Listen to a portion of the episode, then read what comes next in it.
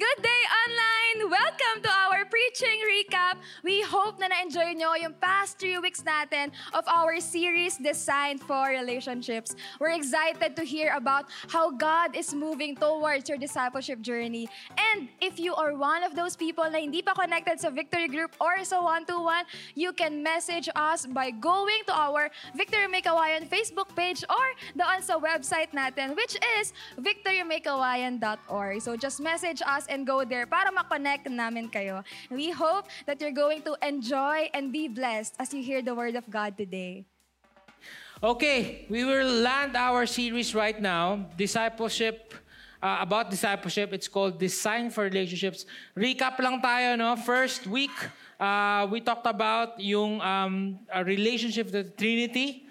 And we looked at the Trinity, kung ano yung meron silang relationship and how we can copy or emulate what they're doing with each other. So, uh, we talked about following Jesus. Okay, pag sinabi pong discipleship, tatlong F lang yan. Following Jesus, fellowshipping with fellow believers. We've talked about that last week. And what are the killers that um, um, kills our relationships? That's why it's not growing because of these relationships uh, killers, and we want to avoid it. So today, we're going to talk about fishing for men. Sabihin nyo nga, fish for men. I want to start with uh, not our key verse, but but the very last verse in Matthew twenty-eight. And ito yung last time nilang nakasama si Jesus, physically. And this is the, the very last thing that Jesus told them. And this is the very last thing that Jesus bilin them. Binilin sa kanila. That's why this is the, the most important thing for me. There's a lot of things that are important, of obviously, but this is the most important. And this is what we should be doing. Okay, basahin natin, verse sixteen. Now the eleven disciples went to Galilee, to the mountain to which Jesus had directed them. And when they saw him, they worshipped him, but some doubted. And Jesus came and said to them, eto na, eto na yung bilin niya, all authority in heaven and on earth has been given to me. Therefore, go and what? Attend the service. Um, ba't binago yung keynote ko? Lourdes, binago yung keynote. Hindi, hindi. Ito ba yung pinapagawa lang sa atin ni Lord? And, and, and for us, this is the epitome. Basta nagkagawa ko na yan, basta nag-attend ako ng Sunday service, okay na ako. Don't get me wrong, we this is the starting point. But if that's the what we're doing, we're just running the service every Sunday. Okay? Sinabi ba na mag-volunteer ka lang sa music team? Ah, there's a lot of new faces, no? Palakpakan natin yung mga new faces na nag-volunteer in the past four weeks. Great! Thank you.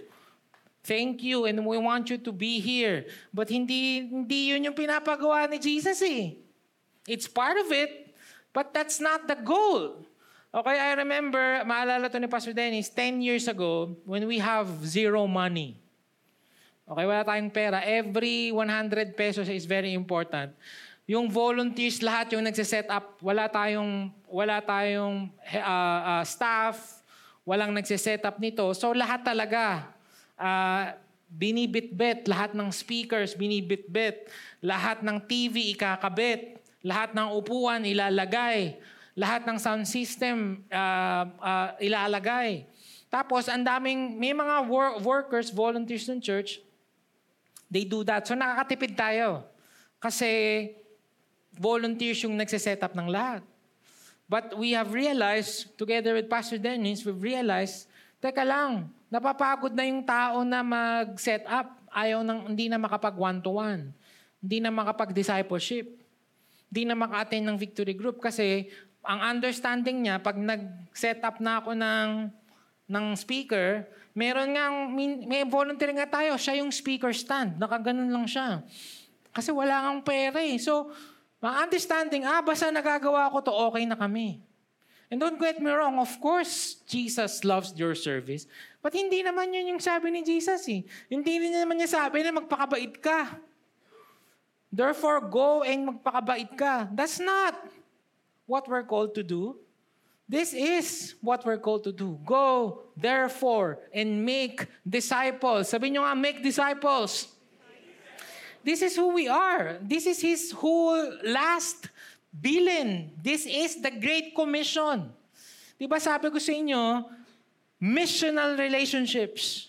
Week one pa lang, sinabi ko na sa inyo yan, na dapat, ang mindset natin, why we're doing church, why we are having friends is that we want to connect them to Jesus.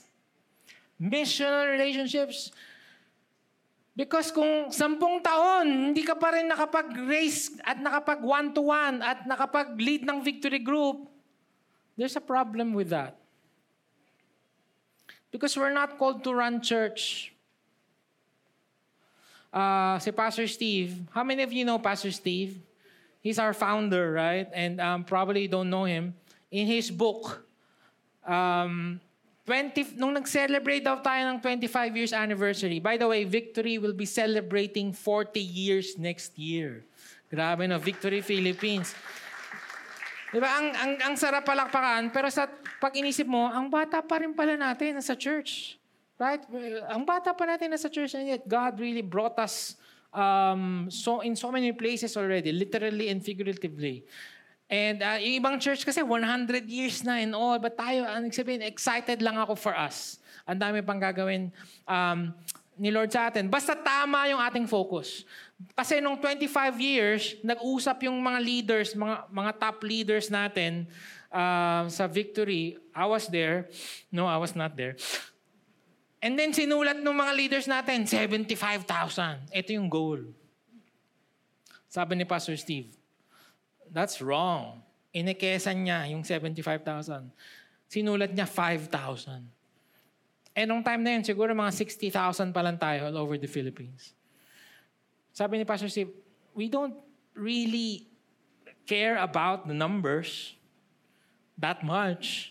Sabi niya, I'm praying for and let's goal. Ang goal natin is five thousand victory groups. five thousand victory group leaders. Sabi niya. Kasi yung five thousand victory group leaders, nagtagalog na, in-explain eh. Sabi niya, yung five thousand victory group leaders, kung merong tatlong victory group yan at uh, members sa isang victory group, fifteen thousand yan. At least. fifteen thousand discipled follower of Jesus. That's what we want. We don't want a big crowd na uuwi lang naman after ng service. Again, don't get me wrong if this is you. This is the starting point. But our goal is that we want people to be followers of Jesus. Not the church. We are not raising victory fanatics. Here, I want your loyalty to not be kay Victory.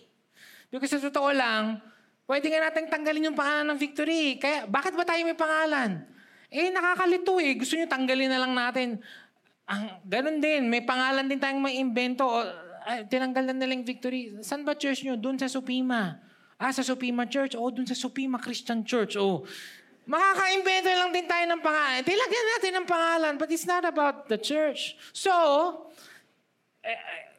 we are want people to follow Jesus rather than the church. So, kung may mga tao na nagsas- may mga nagpaalam po sa akin and say, I would I would attend na po this church, Pastor, if that's okay. Because, oh, oh, it's okay as long as you're following Jesus. We want people to follow Jesus. We don't want people to be fanatic of a church na puro ang naka-t-shirt ka ng Victory, yung app mong Victory, yung phone case mo Victory, yung noo mo may V. Ayaw natin nun. We want to be followers of Jesus. And following Jesus means following Jesus, fellowshipping with fellow believers, and fishing for men. Making disciples. Luke chapter ten, verse one to twelve. Let's all stand in reverence of God's word.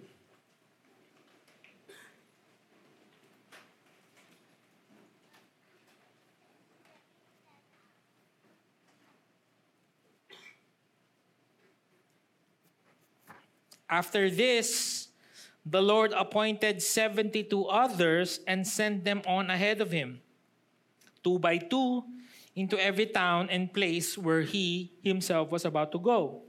And he said to them, "The harvest is plentiful, but the laborers are few. Therefore, pray earnestly to the Lord of the harvest to send out laborers into his harvest. Go your way. Behold, I am sending you out as lambs in the midst of wolves. Carry no money bag, no knapsack, no sandals, and greet no one in the road. Whatever house you enter, first say, 'Peace be to this house.' And if a son of peace is there, your peace will rest upon him. But if not, it will return to you and remain in the same house, eating and drinking what they provide. For the laborers deserve his wages. Do not go from house to house. Wherever you enter a town and they rest, receive you, eat what is set before you. Heal the sick and say to them, 'The kingdom of God has come near to you.' But wherever you enter a town and they do not receive you, go into the streets and say, 'Even the dust of your town that clings to our feet, we wipe off against you.' Nevertheless, know this, that the kingdom of God has come near. I tell you, it will be more bearable on that day for Sodom than for that town." God bless the reading of His words. You can now take your seats.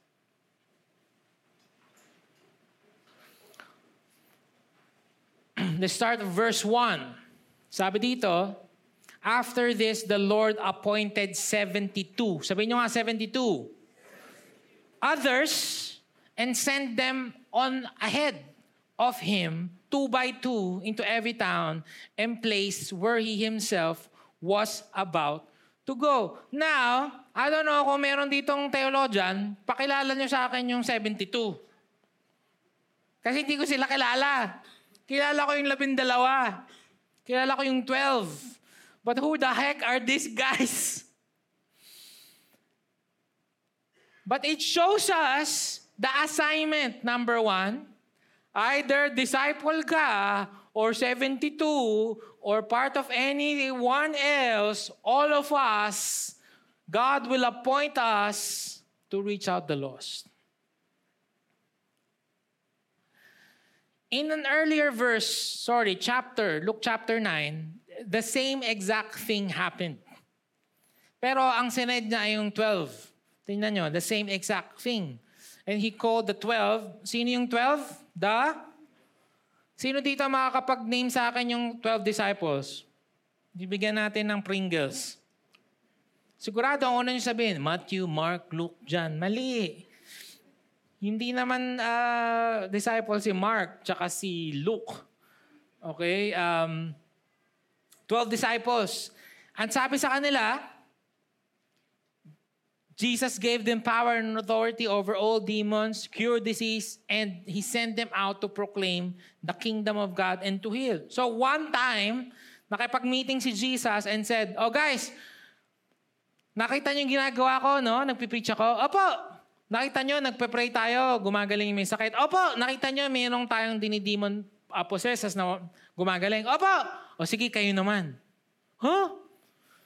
And, and the disciples were probably saying, ah, hindi pa po kami trained, pambira naman. Well, remember, three years lang si Jesus with them. So this is probably one year, one and a half year, maximum two years pa lang nila kasama si Jesus.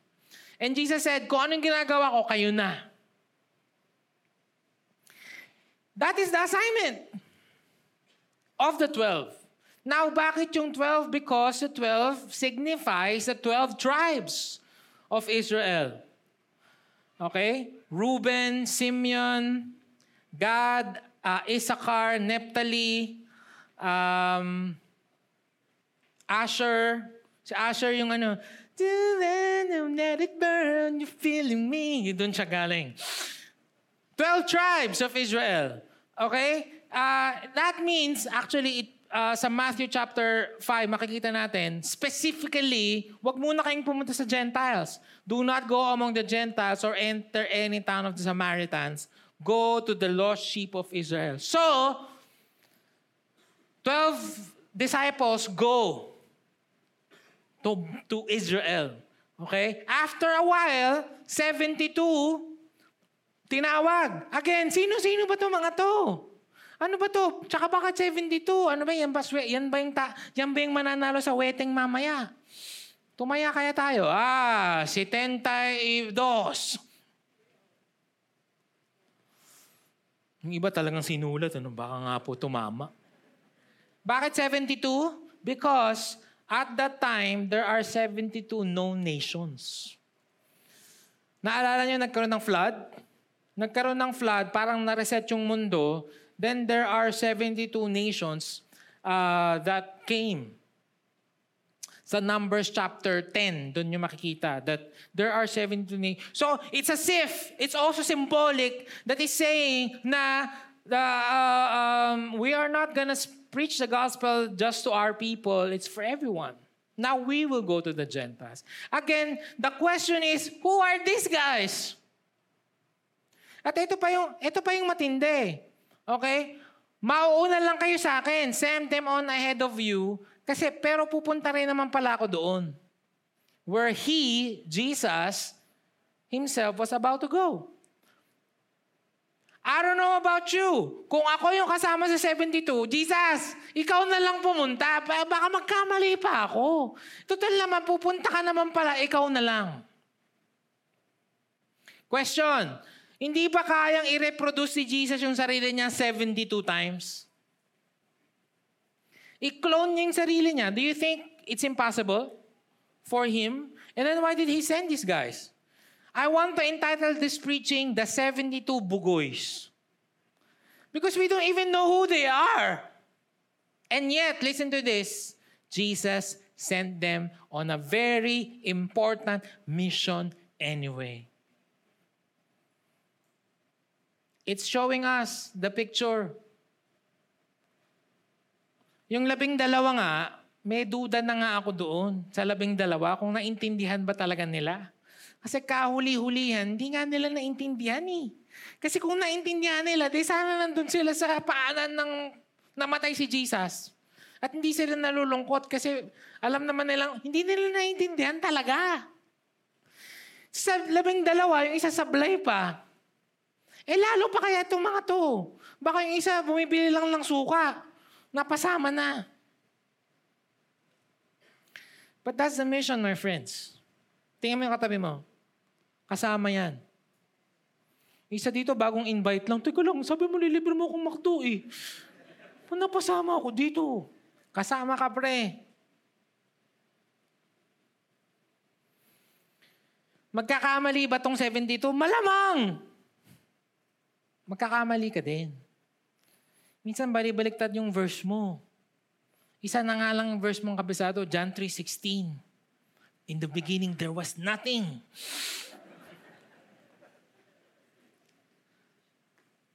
Bakit walang, bakit hindi ni-require ng degree itong seventy-two? Guys, they will preach the gospel to the whole world.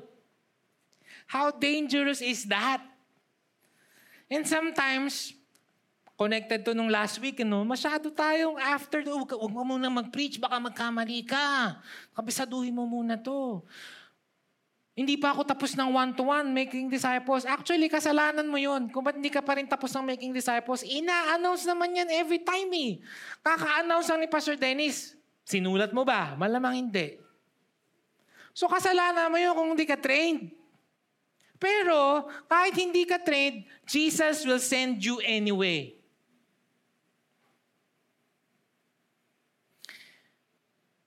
As long as you're available. And as long as you're willing. Kahit magkabali-baliktad pa yung verse mo doon. The Holy Spirit is the one working to the person's heart. Wag mo lang sab- wag ka lang magkamali. You know what? Buddha is Lord. Wag ka lang magkamali doon. Baka naman pati yun, di, sablay ka pa rin.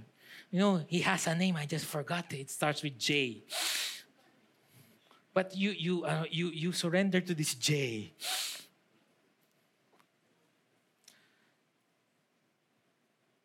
So we will be sent, all of us. There's no other way to put it. Jesus can do it himself. Jesus is more effective himself, but he did not do it. Isa pa, he was they were sent two by two. Bakit? Eh, eh dadagain ka pagka ikaw lang Joros eh. Pero pag dalawa tayo, dalawa na tayong dadagain. Pero at least dalawa tayo.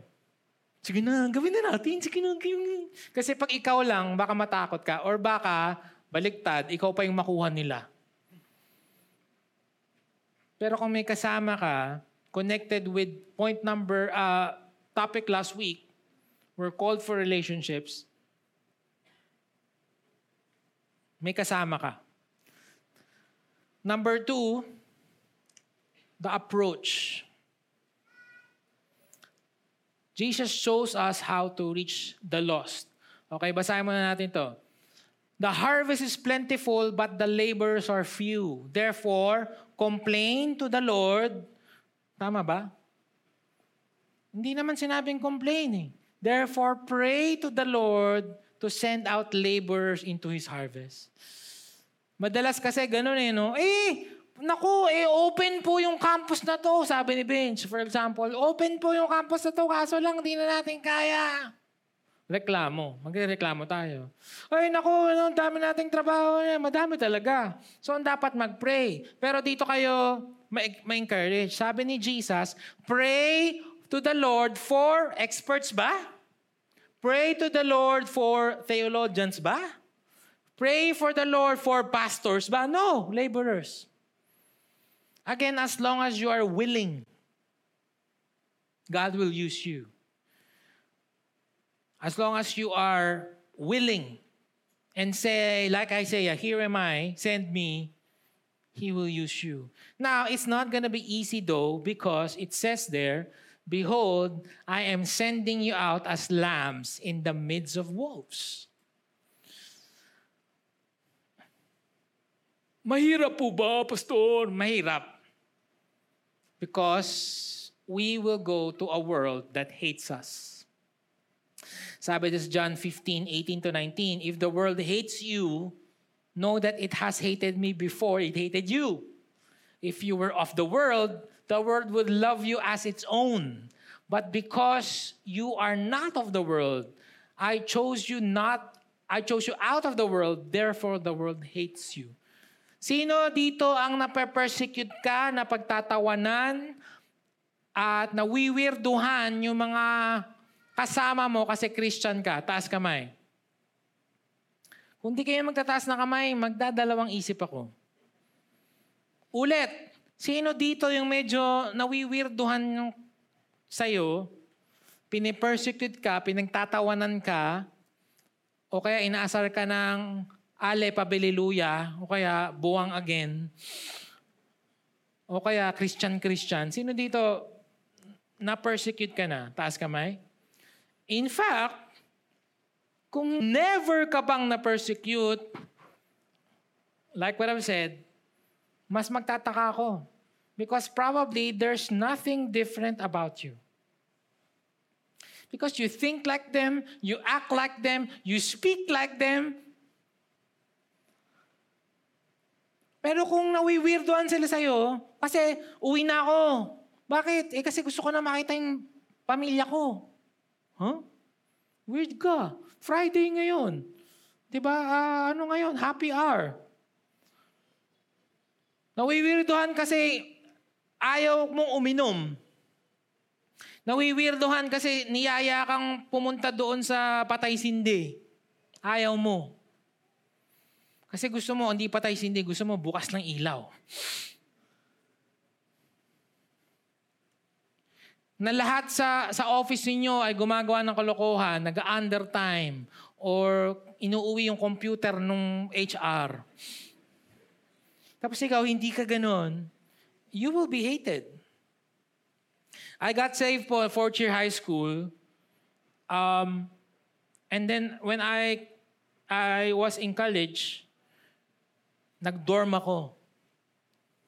Pero sandali lang ako nag-dorm, a couple of months lang because uh, muntik na akong bugbugin ng mga ka-dormmates ko. Sobrang gwapo ko daw. And they hated me for it. Hindi, weird daw ako. Um, nagmamalinis daw ako. Yun, tandang-tanda ko yun. Eh, ikaw naman eh, nagmamalinis ka eh. Kasi I don't want to join them when they're drinking. I don't want to join them when they're talking green jokes. I don't want to join them if they are looking up pornography. So they hated me for it.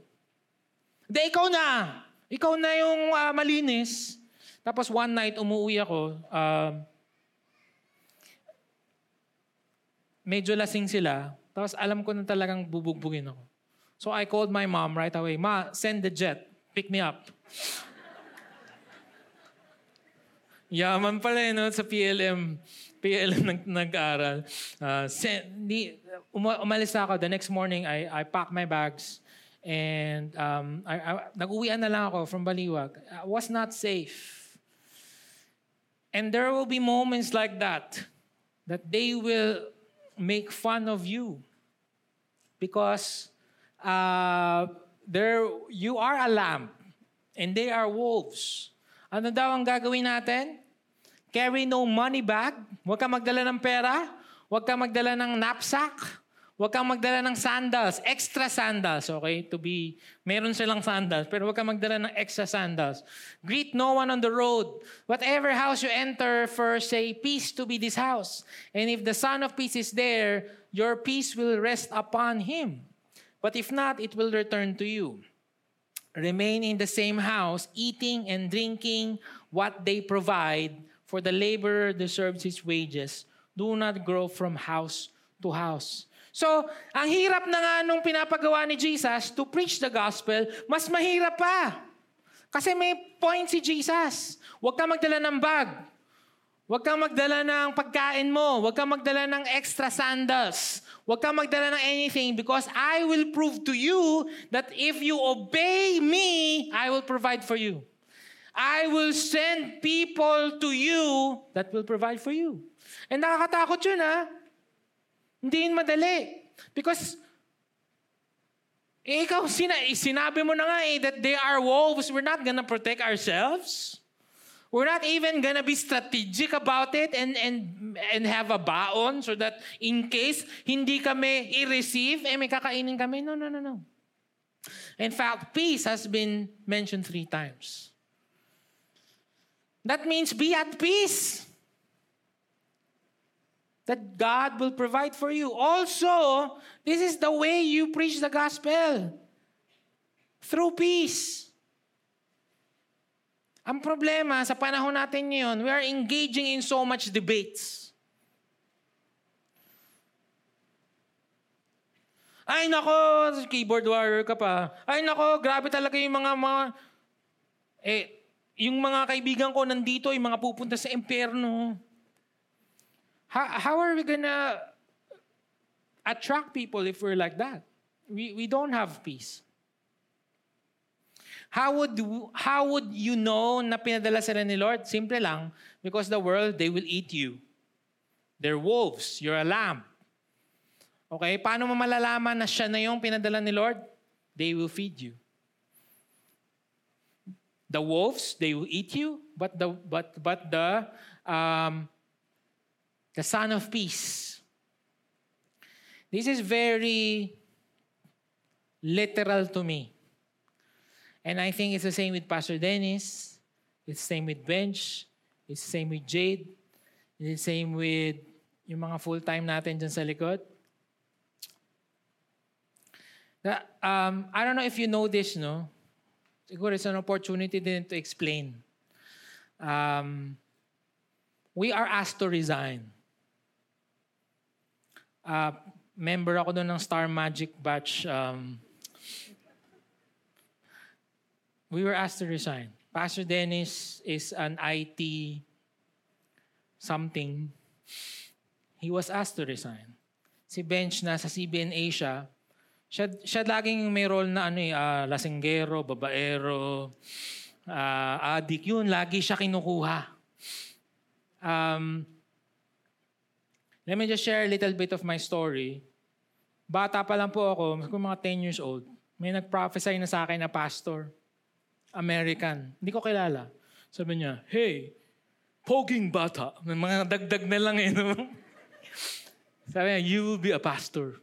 Someday, you will preach to thousands. Eh, may duuhog pa nga ako nun eh. Tsaka naglalaro pa ako ng Chinese garter. Ano po sabi niyo? It doesn't make sense. It doesn't make sense. Hindi pa ako Christian nung time na yun. Um, then my dad got saved. My dad became a pastor. But you know this story. It was hard for my dad, for our family. My dad, is ang salary niya, five hundred pesos a month. And, um, um, but he loved God. And, and napasa niya sa akin yun. Sabi ko, sige, isi-serve ko si Lord, but I need to prepare myself for it. I don't want to asa to people. I don't want that. I, I want to be able. So, so long story short, nagkaroon kami ng business with my partner. Pagka-graduate, nag-business. The business went great. From Malolos, napunta kami sa Eastwood. Um, so sa Eastwood na kami tumilan. Dami talagang pera. Um, and then volunteer na ako sa Victory Ortigas nung time na yun. So nung nire-ready ko na yung sarili ko, yung isa sa friend ko na dinisciple ko took away all of our money. Ninakaw niya talaga yung pera namin. In fact, nandito siya ngayon. Hindi, yeah, kinabahan kayo. uh, and then, uh, our business collapsed because it's just uh, uh, entry business. Start pa lang kami. We don't have much uh, cash flow. Um, so I was very down. But I heard God. Naputulan kami ng kuryente. Kasama yung kapatid ko sa kondo. Naputulan kami kuryente. Naputulan kami tubig. Naliligo kami sa swimming pool kasi doon libre. Wala kami tubig eh. Um, and I heard God. Sabi niya, Rui, I told you I will provide for you. But not your way, my way. Not your plan, my plan. I will send people to you. To feed you. That exact verse, oh. They will, they provide, they will provide for you. And so I was ready. Okay, Lord, iyak ako. Sabi ko, sige Lord, sorry na kung nagpapaka-strategic ako. Okay, so punta ako sa campus director nung time na yon, si Dan. Sabi ko, bro, mag-full-time na ako. Eto, masakit. Hindi niya ako pinag-full-time. Eh, bro, hindi ka makapag-full-time. Siyempre, um... wala ka nang i-give up eh. Napaka, sabi niya, napakadali para sa'yo mag-full-time ngayon dahil wala kang i-give up. Huwag ka muna mag-full-time ngayon. Sabi ko, pampirang patis naman. So, nagtrabaho muna ako ulit. Trabaho muna ulit. And I, I think I never shared this. I'll share this for the very first time. Uh... W- I went back to programming sa may um, company sa may Ortigas, Pasig. Tapos nag, um, nagpaalam ako na ako na rin mag-janitor. Sabi ko dun sa boss ko, boss, eh, la- lagpak ako, I need extra. Pwede bang ako na lang janitor? Then, and uh, it was weird for him, but okay. Right? After mga three years, mataas na ulit yung position ko. Sobrang taas. seventieth floor kasi yung office namin. Kung kailan naman gano'n, na, naalala ko ulit at niremind ulit ako ni Lord. Sabi niya, op, op, op, hindi yan yun. Hindi yan yung calling mo. Remember, it's not your job that will secure you. Okay? I want you to resign. So nag-resign na naman ako. And this is my testimony to you. As it was true for them, it was true for me, it was true for Pastor Dennis, for Bench, for Jade, and, and everyone else. The Lord never, ever, ever. There was not a single time na nagutom ako in my ten years of ministry. I mean, nagugutom ako now, pero it's not like I don't have money. The Lord is faithful. In fact, this is weird. Okay, nung may business ako, ang dami namin pera, ewan ko kung saan napunta yung pera. Hindi ko talaga, hindi ko talaga maintindihan yung math ni Lord. Nung nag-full-time ako, noon naman ako nakapagpakasal. Noon pa kami nagkasasakyan.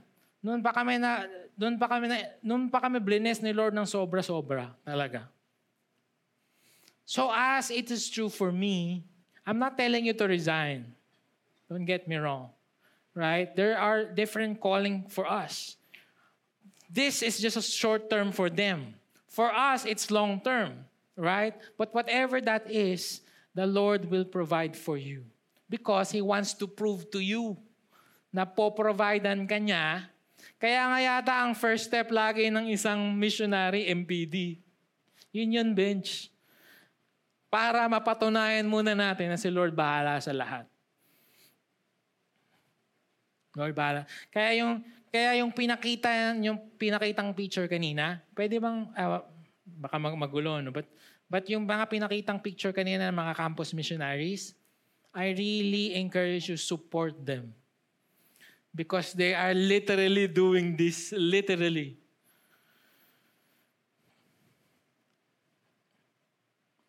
That people will go to them and be God's hand of provision for them. Sabi doon, don't go from house to house.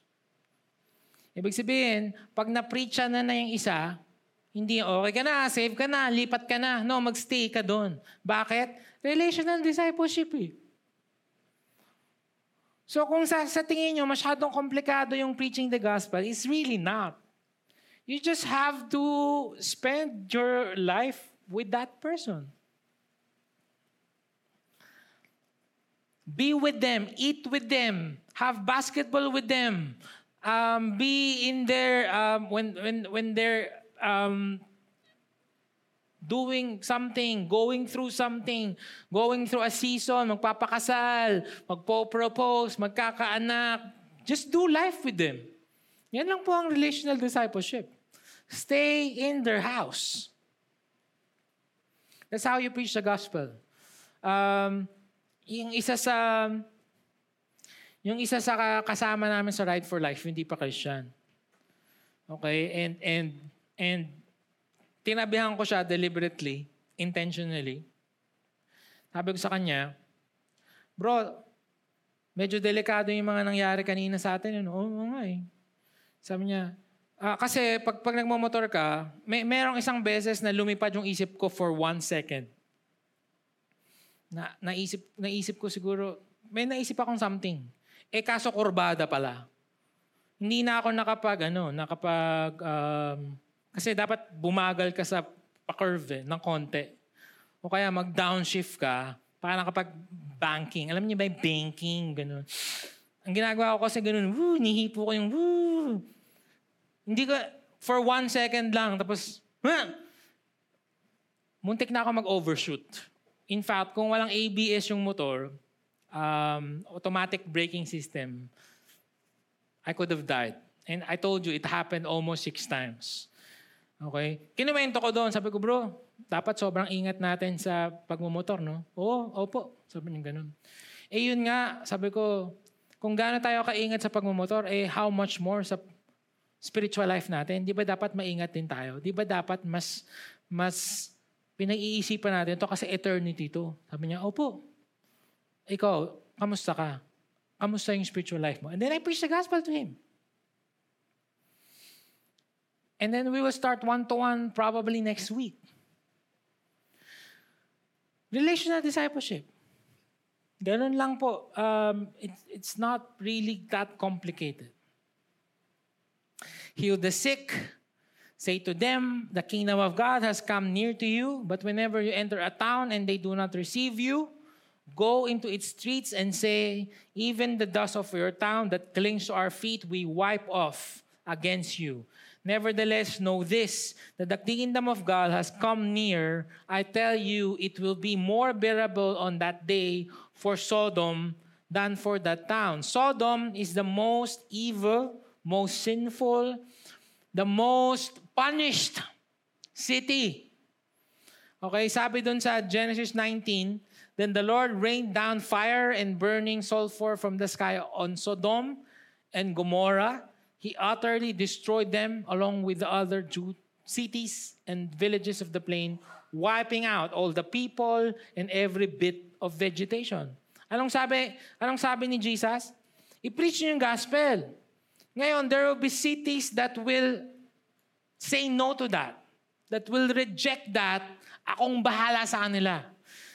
In fact, sabi niya, mas, ito yung ginawa sa Sodom. At kung yung mga city na yan, hindi magre-repent at hindi kayo tatanggapin, mas mabuti pa yung nangyari sa Sodom, mas malala pa yung mangyayari sa kanila. It's scary. That's why when we were in Ride for Life, we are praying for every city. So, isa rin yun. Ba't namin ginawa yun? Okay, pagpunta namin sa city, Lord, we pray for Bacolod. We pray for the gospel to be preached here. Lord, we pray for Calapan. Lord, we pray for General Santos City. Lord, we pray for uh, Iloilo. Lord, we pray for... We really, literally prayed for, for the cities. Because we don't want this to happen to them. Okay, but we preach the gospel anyway. Kasi it's not for us to decide who gets saved and who will be not saved. Okay? Naisip nyo ba na si Noah ay nag-preach ng one hundred years and yet walo lang yung na-save? Si Noah, yung asawa niya, si Shem, Ham, and Japhet, asawa nila, ilan yun? Six, seven, eight. one hundred years yung nag-preach, walo lang yung na-save. Si Jonah, nag-preach ng three days. Buong city yung nasave.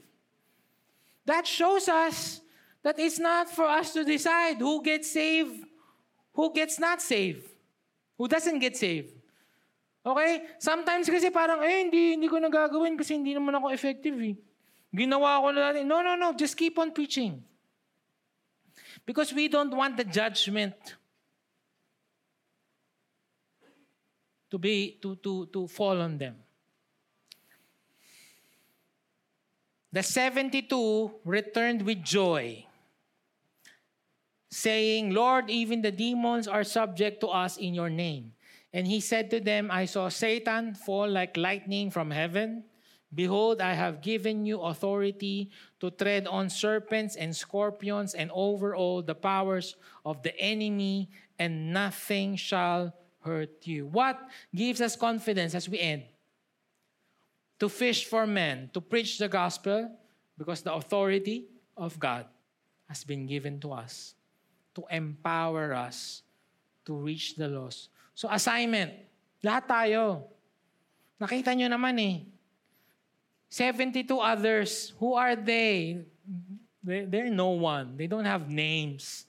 But they was they were sent still.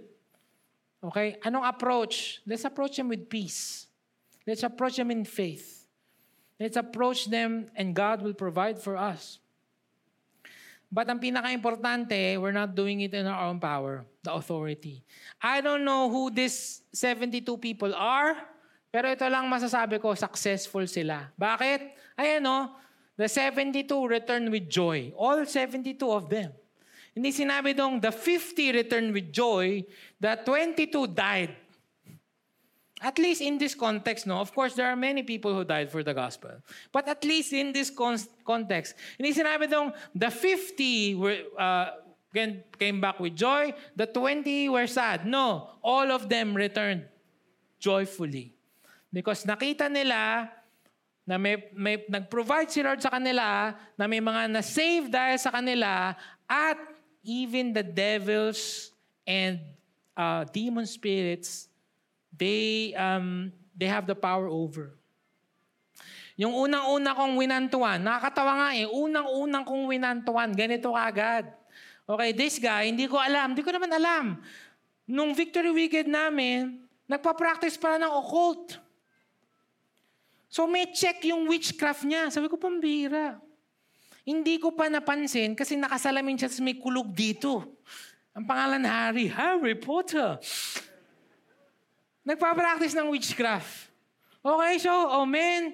So, kinimento niya yung mga pinagagawa niya ng bata niya. Bata siya. And when you have kids, if you're a parent, please watch over what your kid is doing. May, nap- may napanood yan sa YouTube, gagayahin. So, so nung Victory Weekend namin, may check. E de, kung, kung, na, kung nakapag-counsel ka ng Victory Weekend, you know how it goes, right? Uh, sige, i-renounce mo to. Diba ganun? Renounce mo. Hindi niya masabi yung Jesus. Sabihin mo lang, Jesus, I repent. Sabi niya, G! G! G! Tapos nahati na siya. Joke na yun. Okay. Para lang medyo maganda yung story natin, may dagdag ng konti. Pero hindi niya masabi yung Jesus. Hanggang sa nangisay na siya, ito totoo, nangisay na siya, nagsuka siya, But I was not afraid. In fact, tinawag ko yung mga tropa namin, uy, tingnan niyo yung tropa natin! Uh, pag-pray natin siya. Okay? Anong gagawin? E de, Lord, Lord, I pray, uh, I, I, I command the devil spirit in this uh, man to be gone in Jesus' name. Lumipat ka dito sa aming friend. Ganon. Putuko-putuko, ganon na. Hindi, pa- palayasin mo na. And the devil is um um uh saying yes to us. It follows us. Kaya nga po lagi yung sinasabi, guys, do not give the devil so much credit. No. Don't. I don't talk about him. He's nothing. Do not.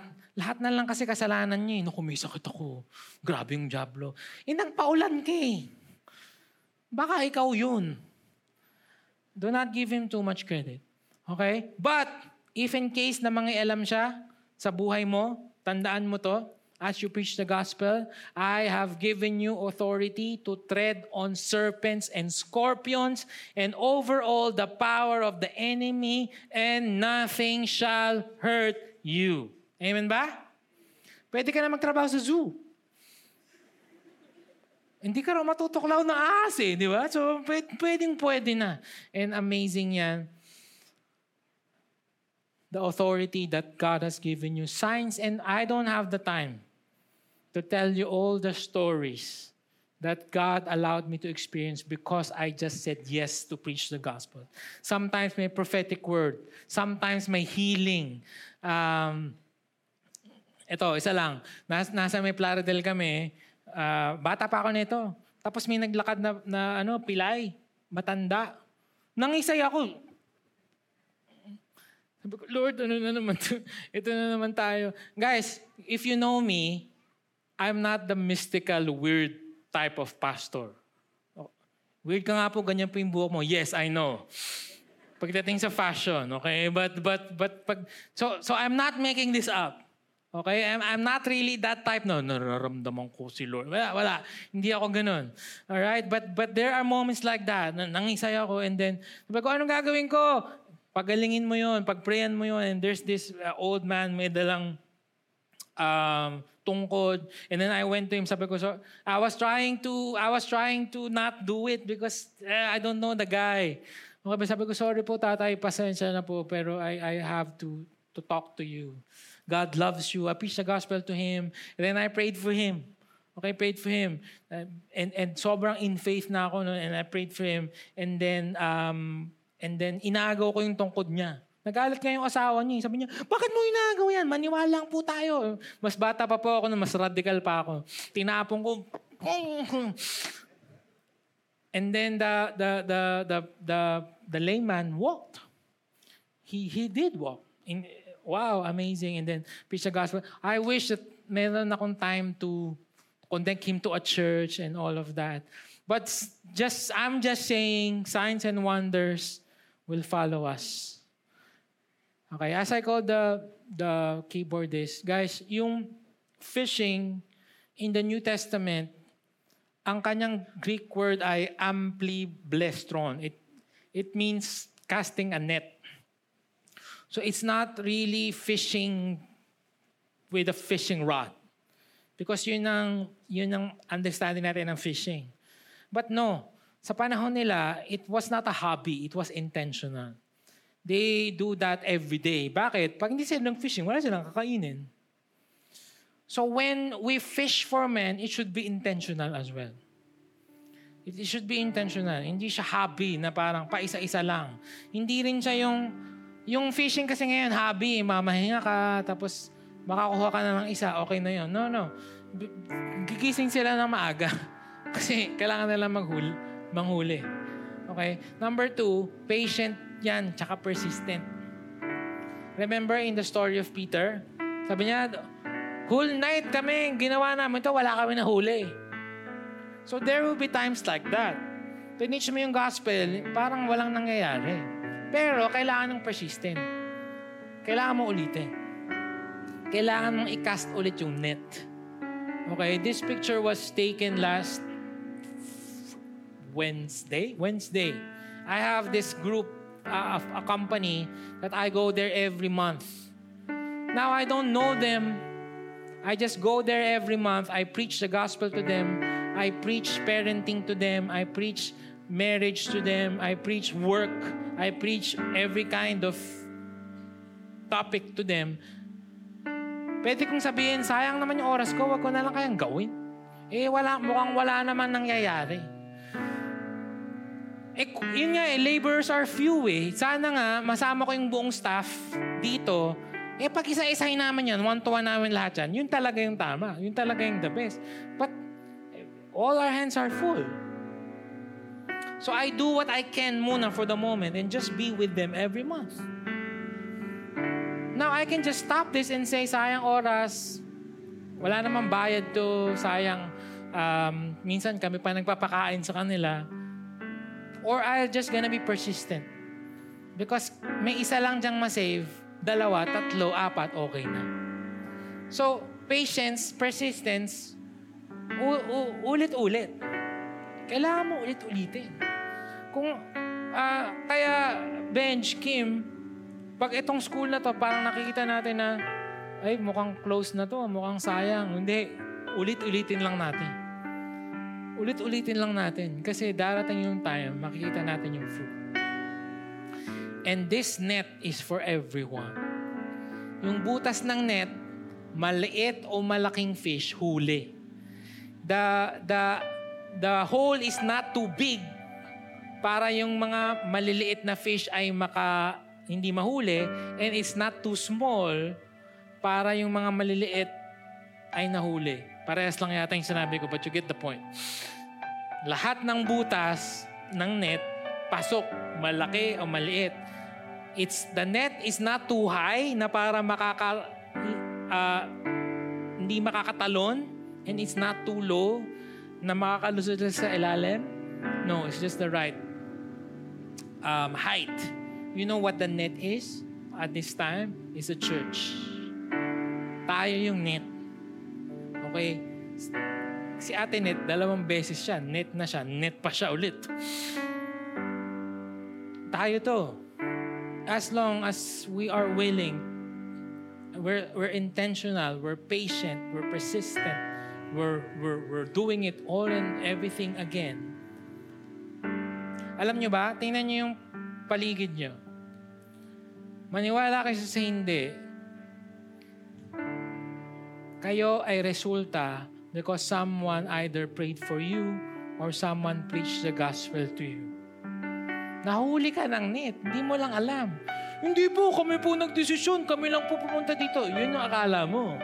Pero kung titingnan natin in God's sovereign plan, may nag-pray sa'yo, yung kakilala ng kakilala ng ganito, nakita, tapos nakita mo yung V. May something. That's why you're here. Now, ang hiling ko lang po sa inyo, wag nating suluhin. Yun yung sinabi sa very last verse. Sabi doon, rejoice, paklik na lang, rejoice, not that the spirits are subject to you, but rejoice that your names are written in heaven. How many of you, you are glad that your name is written in the Lamb's Book of Life? Okay? Yung mga hindi nagtaas, baka hindi nakasulat. Kaya taas nyo, taas. Sino yung glad? Yun, natakot yung mga po. But I hope that we are not just happy with that. We pray that we are doing more, so that many more will be saved. Close your eyes. Lord, I pray right now, through your Holy Spirit, give us five names. Five names. And imagine ourselves throwing our net to them.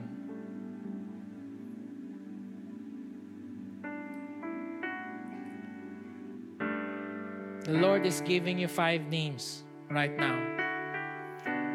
Probably, mommy mo, daddy mo, tita mo, best friend mo, boyfriend mo, boss mo, office mate mo, kabasketball mo,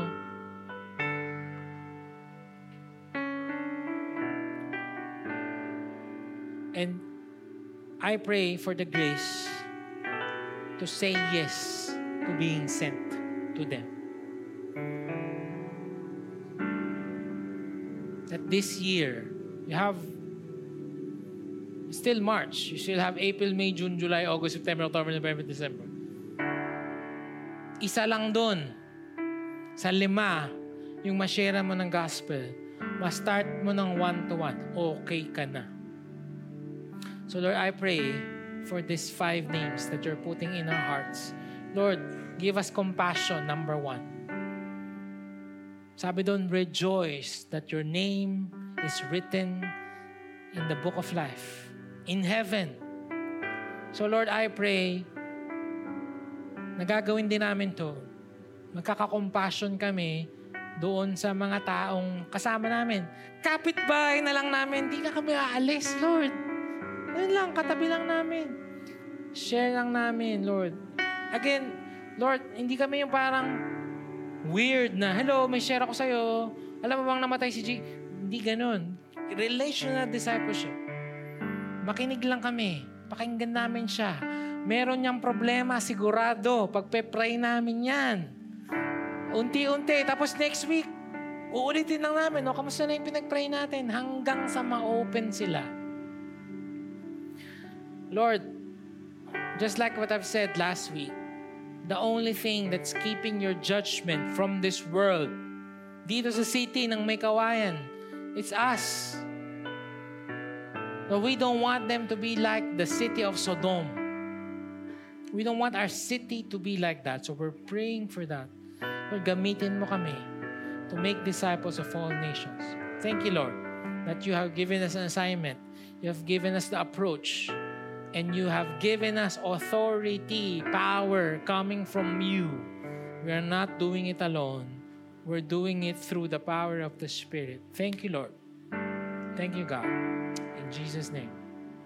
Amen. God bless you. Let's start fishing for men this week. Okay, bye.